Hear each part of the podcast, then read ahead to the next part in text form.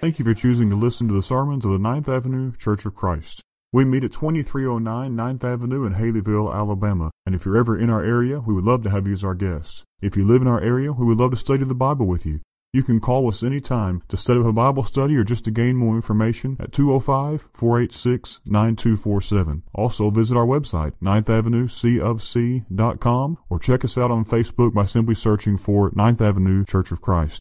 Now we hope you'll join us for a study of God's Word as we seek to follow Him each and every day from the Ninth Avenue Church of Christ in Haleyville, Alabama. Some know the historical coincidence that occurred 50 years of, on the anniversary of the signing of the Declaration of Independence. What some may not know is that the coincidences continue. You see, 50 years on the day after that signing, that would be July the 4th, uh, 1826, late in the evening, the second president of the United States, John Adams, lay dying at his home.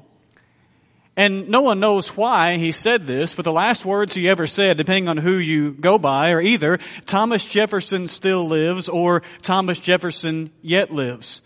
And then John Adams closed his eyes and a few minutes later he had died. Well, this was the days before 24 hour news cycles and Twitter and Facebook and so on and so forth. What he did not know, and what some of you already know, was that on that very same day, the 50th anniversary of the signing of the Declaration of Independence, July the 4th, 1826, Thomas Jefferson had died earlier that afternoon.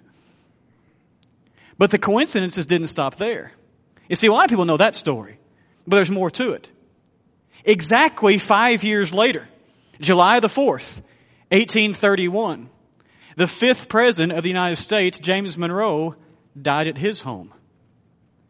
And so when it came to be close to time for the 60th anniversary of that signing, in the year 1836, the man who's often known by historians as the last of the founding fathers, James Madison, the fourth president, was nearing the end of his life as the month of June came to its close. And people began to realize two founding fathers, John Adams and Thomas Jefferson, had died on an anniversary. James Monroe had died on an anniversary. And so they began to ask James Madison, would you like for us to try to keep you alive medically in the, that day as best we can so that you could possibly die on the 60th anniversary? And he refused. He simply would not live as they could do it back then just by medic- medication, it, only on the hope of making it. And so our fourth president died one week shy, June the 28th of 1836. We're facing a holiday two days from now, July the 4th or Independence Day, that means a lot to us in our country, means a lot to us. I think like a lot of holidays, it's become very common for us, many of us, we, you know, treat as a day off or a day to grill out or maybe watch some TV or whatever, but eh, there's something that we just appreciate deep within us about the concept of freedom, about the concept of independence. I prefer to call the holiday Independence Day instead of just the date on the calendar, July the 4th, because it really speaks to that, that inside part of us, that thing that really longs for something that sometimes it's hard to define as we think about independence. I want you to open your Bibles to John chapter 8, that passage that Caleb read for us a few moments ago, because in that text, Jesus talks about true freedom. And what we're going to think about this morning is, is a simple fact, really. And that is that when Jesus speaks about anything, he causes us to have to really make sure we're defining our terms as he would define the terms. And that's even true as it comes with the concept of freedom. Because most people, when we think of freedom, at least in our culture, think just you get to do whatever you want to do all the time. That's freedom, right? Well, that's not what Jesus talks about at all in John chapter 8.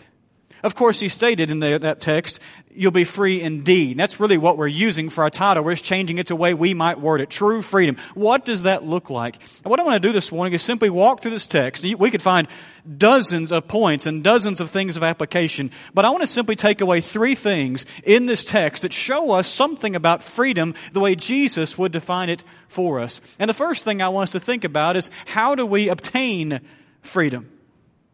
You know, one of the more famous things Jesus said in this section of Scripture is actually a conclusion. We often quote the part of the text where he says, and you will know the truth, and the truth will make you free. Sometimes we just drop off That's even the second part of that. You'll know the truth. The truth will make you free. I remember one time preaching a sermon, and was, this wasn't even my text. I just happened to mention that verse almost in passing. You know the truth, the truth will make you free. And, and after services, I was staying in the back, and a, a gentleman, very kindly, he wasn't being mean at all, but he said, you know that, that verse you quoted from John chapter 8, and I said about the truth, and he said, yes. He said, you know that's just a conclusion, don't you? And it is. You see, when we, when we only quote the part of that section where Jesus said, you know the truth, and truth will make you free, we're missing how Jesus lays out for us that we can obtain or gain freedom. I want you to notice that back up in verse 30 of this section, we're told that the people who were listening on that day had started to believe in Jesus. You may have noticed here recently, three or four times, we've had lessons, we've noted the fact that as people were beginning to believe in Jesus, it wasn't that Jesus pushed back. It wasn't that at all, but he began to show them what belief really meant. It's not just saying a few words. And this is one of those cases where as they begin to believe in Him, Jesus tries to show them this may be harder than you think it is. There's more to this than just knowing a few facts or just being able to recite something. And in this case, really there's more to it than just claiming you have the right bloodline. We'll get to that in just a few moments. But they had begun to believe in Him. At least they thought they had.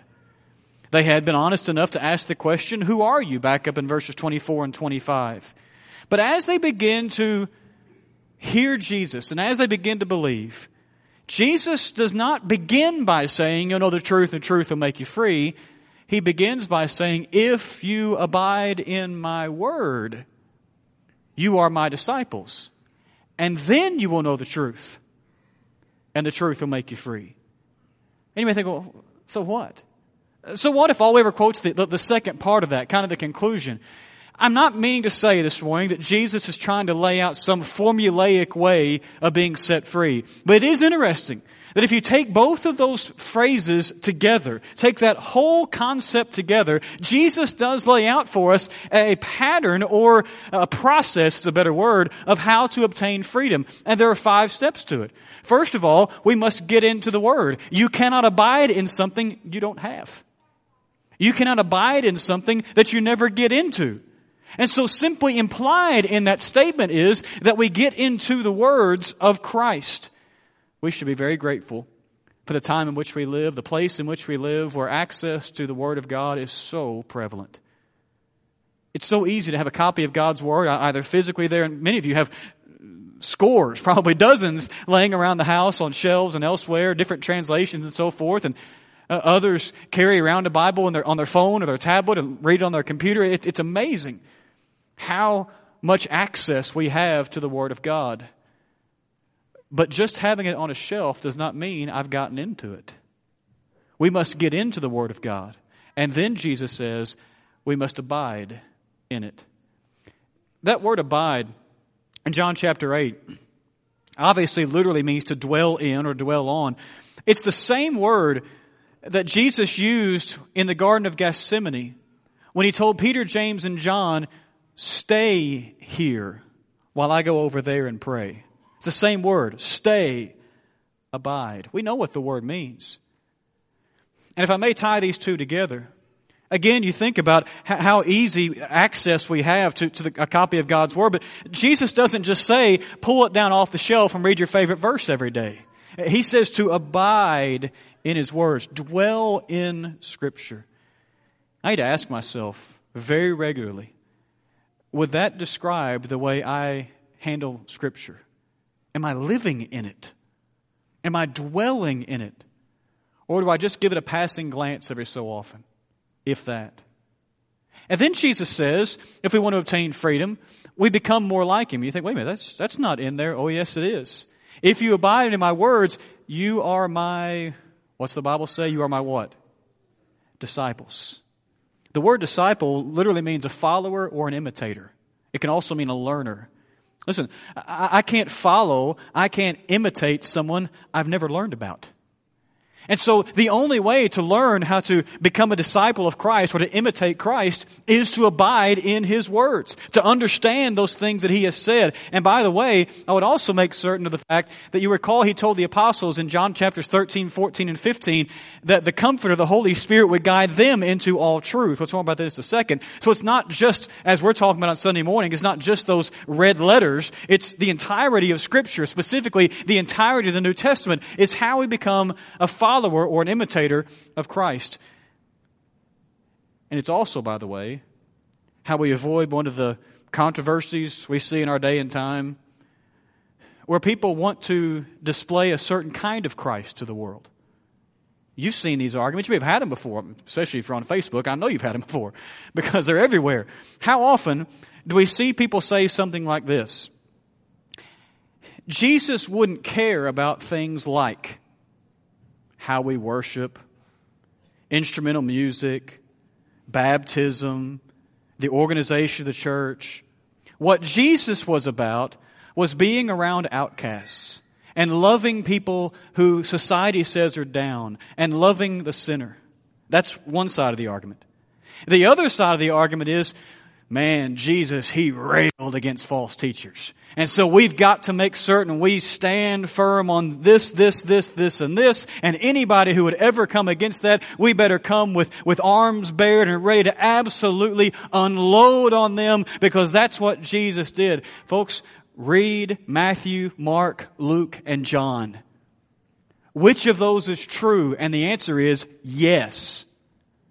Jesus stood absolutely firm on doctrine, on teaching, against false doctrine, against religious hypocrisy, but he always presented the truth in love and he did care for those who were the outcasts. It's not either or. And we cannot choose to avoid doctrine to say, well, let's just be around people. But we also cannot just say, let's just hold to four or five teachings and never care about people. That's how we become an imitator of Christ, is seeing his life as presented and abiding in his words. And then he said, once we've done that, we know the truth. Once we become his imitator, his disciple, then we know the truth. Remember what John said as he opened his account of the gospel? And he was introducing Jesus as the Word. And you come down to verse 14 of John chapter 1, that beautiful verse, the Word became flesh and dwelt among us and we beheld his glory, glories of the only begotten of the Son of Father, full of grace and what? Truth. Had there been truth before Christ? Yeah, of course. But Jesus was the embodiment of the fullness of truth. That's why he could say in that same account of the gospel, John chapter 14 and verse 6, I am the way, the truth, and the life. And no one comes to the Father except by me or but through me. It's why in John chapters 13, 14, and 15, he could tell those apostles, the Spirit whom I send to you, he will guide you into all truth. How do we know the truth? We get into the words of Christ, we abide in the words of Christ, and we imitate Christ because he is the embodiment of truth. And then we are set free. It's a process. It doesn't just happen. We don't just become free just because, well, I want to be free. We don't just announce ourselves free. If we're going to be free in the way that God would have us to be free, then we must make certain that we do all of these things that He has laid out for us, all centered around the, the essentiality of His words. That's what it means to obtain freedom. Now, if you were there listening to Jesus on that day when He said that, you might be going, what? because that's, that's kind of different. That's a very different teaching. And also simply because if you were a Jew, you're thinking, I understand, I need to know the law of Moses and so on and so forth, but you're saying abide in my words, Jesus' words. And I want to think back to my bloodlines and my heritage. And so it's no wonder that in the second place you have a picture of earthly confusion.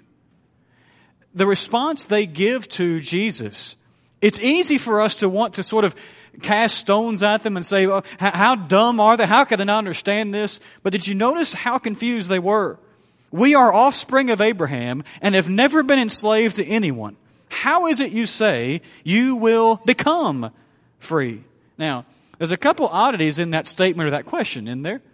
One of them is, does it not strike anybody as strange? They say, we've never been enslaved to anybody. That seems just a little bit strange to me, especially since their whole appeal is to their bloodline, their history. How many times had the Jews been enslaved over the years? You go all the way back to the beginning of the book of Exodus, right? And, and, Moses has to lead them out of Egyptian bondage because they're enslaved all the way back those centuries before. You could think back to the book of Judges and at least seven times, seven cycles in that book where God used a, a foreign nation or a foreign king to overrun at least part of his people and quite often excuse me, quite often part of that uh, overrunning involved bondage or enslavement. You could think of the fact that Judah, the southern kingdom, was taken away into Babylonian captivity. And it took a non-Jew, Cyrus of Persia, to allow them to come back home. And even if they didn't want to go back in their history, even if they didn't want to go back all those decades or centuries before, they could reach into their very own pockets or their very own purses and pull out a coin, and it was not a Jew on the cover, on the uh, head of their coin, it was a Roman emperor. And do you remember when they wanted to put Jesus to death later? They couldn't do it. Because the Romans had taken away from the people they had overrun or taken over the right to capital punishment.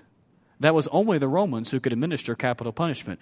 By the way, that ties all the way back to Genesis chapter 50 and verse 10 as a promise or a prophecy of Christ that the scepter shall not depart from Judah until Shiloh comes. They were enslaved. It may not have been with, with whips or chains or anything like that, but they were not free. But that question they ask, they, they ask is very strange. Because it's, it, it's, it's our bloodline. That's what sets us free. We're, we're the offspring of Abraham. We're in that family tree. That's what really makes freedom. And Jesus is saying, you're, you're not free at all. But, folks, that question they ask really shows us a picture of what sin does, an earthly mindset does, because it confuses us. They were looking at the world through cloudy lenses. It seems sort of right to say this but they were utterly confused. But deeper than that, sin is also delusional because sin stands completely against what is true and right. Remember what Isaiah told the people of his day as he was describing them? And he said, You who call what is good evil and evil good, who put bitter for sweet and sweet for bitter, who put darkness for light and light for darkness. I don't know how many times I've heard that verse quoted or referenced, and then somebody say something like, well, that sounds just like our society today, and start naming stuff that used to be called evil, now it's good. And that is a proper application, but listen to me very carefully. Each and every time any one of us, myself included, chooses willfully to sin, we are delusional. Because we have replaced what is good for what is wrong. We have replaced light for dark. Sin is delusional because it replaces reality as God would have us to see reality. But remember, these people were beginning to believe in Jesus. We saw that back in verse 30. And so I want to think the best about them, but Jesus is showing them this is what it means. You've got to understand this is more than just bloodlines. This is more than just saying, hey, Abraham is my great, great, great times 25 grandfather way on back there somewhere. And they're confused because they don't understand what freedom really is. And so Jesus drives home a point with a truth that our world does not want to hear. But as he helps us redefine the term, he shows us in the third place that true freedom comes through submission. Jesus makes it clear that when we sin, we are a slave to something. And we are driving ourselves deeper into that slavery or that submission. You know, we often commonly think about that when we think of you know, addictions and stuff like that. But folks, it's true of any sin we commit. Each time we choose to sin, we are allowing sin to become a larger part of us. We are more stuck, if you will, in that mindset, in that way. And Jesus, by the way, was not just talking about the penalty of sin. Jesus was talking about the power of sin. It's easy to talk about the penalty of sin and say, well, that's what we're enslaved to. No, we're enslaved to the power of sin. And part of that power of sin could be implied, by the way, in verse 35. There's several interpretations of the verse. The slave does not remain in the house forever, but the son remains forever. The one that makes the most sense to me in context, in the context, is that Jesus is saying that part of the power of sin is the constant worry about our mortality. While being free from sin means we think, yes, of this life, we think beyond this life. But that being the case, then, we come to that great statement. So if the Son sets you free, you are free indeed. Now we're calling this point, this third point, true freedom comes through submission. How can those two things be true? That true freedom comes through submission, but the Son sets us free and we're truly free, or we're free indeed, because we must submit to Christ in order to be truly free. You see, nobody is truly free in the way we usually think of the word freedom. We all choose to submit to someone or something. It could be self, it could be Satan, it could be some addiction, some temptation, it could be God, it could be some other God, but we choose to submit ourselves to someone or something. And what Christ is trying to get across is for us to stop looking at things from an earthly perspective and to see what true freedom really looks like. And to do that, yes, we must submit to His way. We must be a disciple by abiding in the words that are His, as we talked about a few moments ago. But when we do, we have true freedom. Because we will not just be thinking about the difficulties and the setbacks of life. Folks, we will be free, free to be what God created us to be here in this life and free to consider the glories of the life beyond without fear. Those who are faithful Christians, those who get into the Word, abide in the Word, become imitators of Christ, know the truth, and are set free, those who are not concerned about heritage and culture and bloodlines and so forth, but are looking at this life through a spiritual and, and heavenly mindset, those people, we don't fear the judgment. People who have that mindset, we don't fear death. Yes, we still sin at times, but not because we want to, but if we're walking in the light, 1 John chapter 1 and verse 7 says that His blood literally continually cleanses us from all sin. And so we don't have those things that we fear. The fear of guilt that we had before we knew the blood of Christ.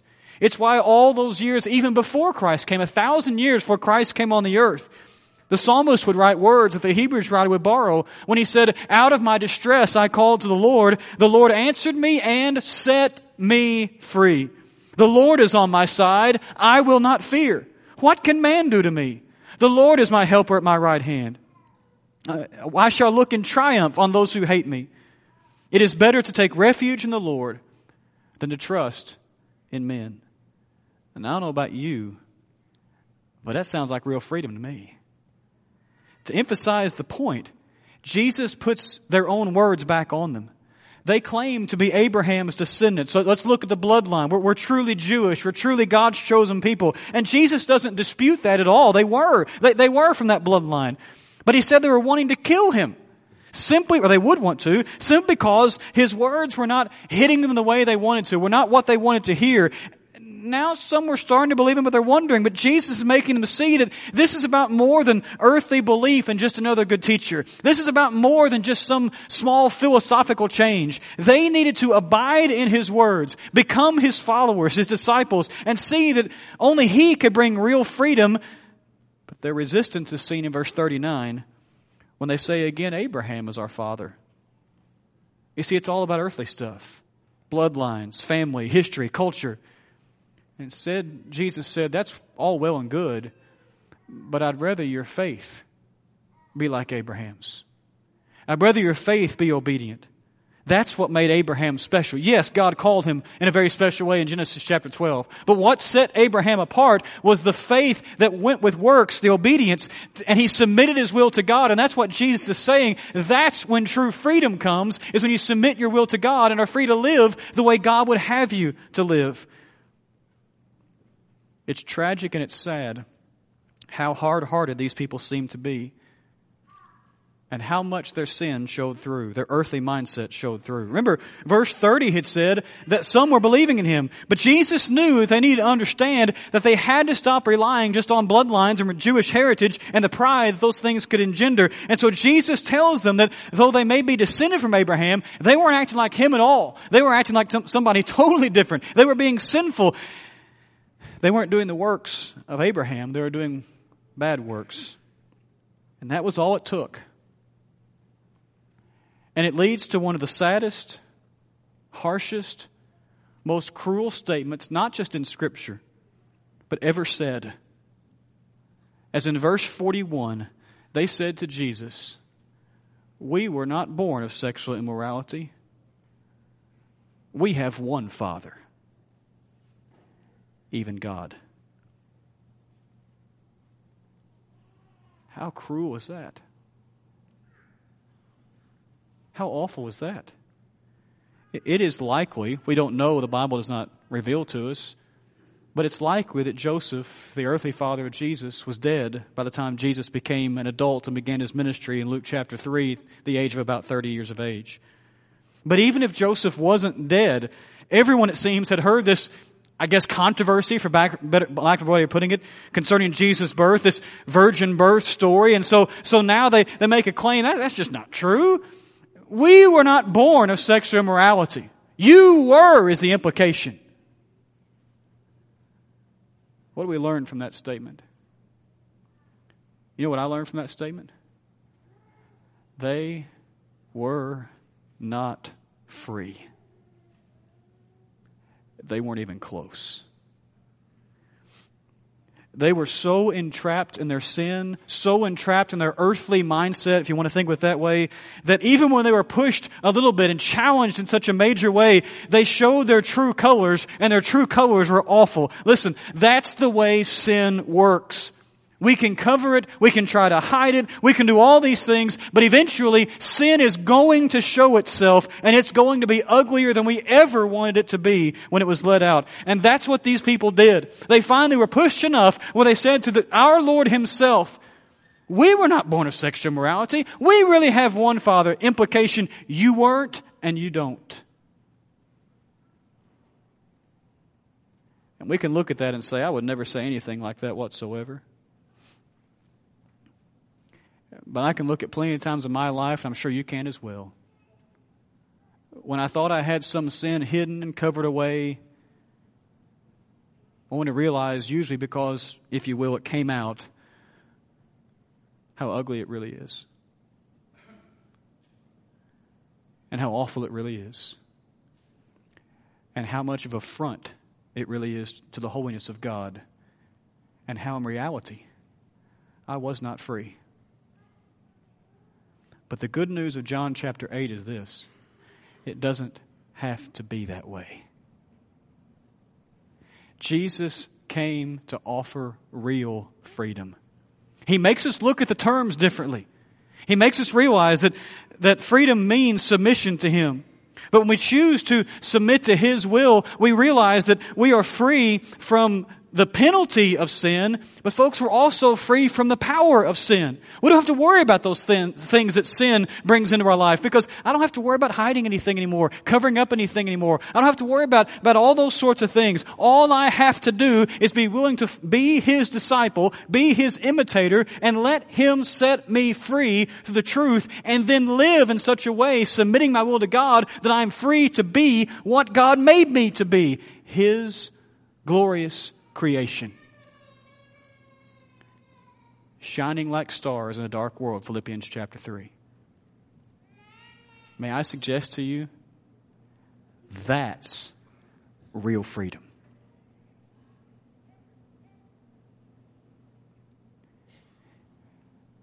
In audience this size, by the way, thank you for being here this morning. I know we have some who don't know that freedom.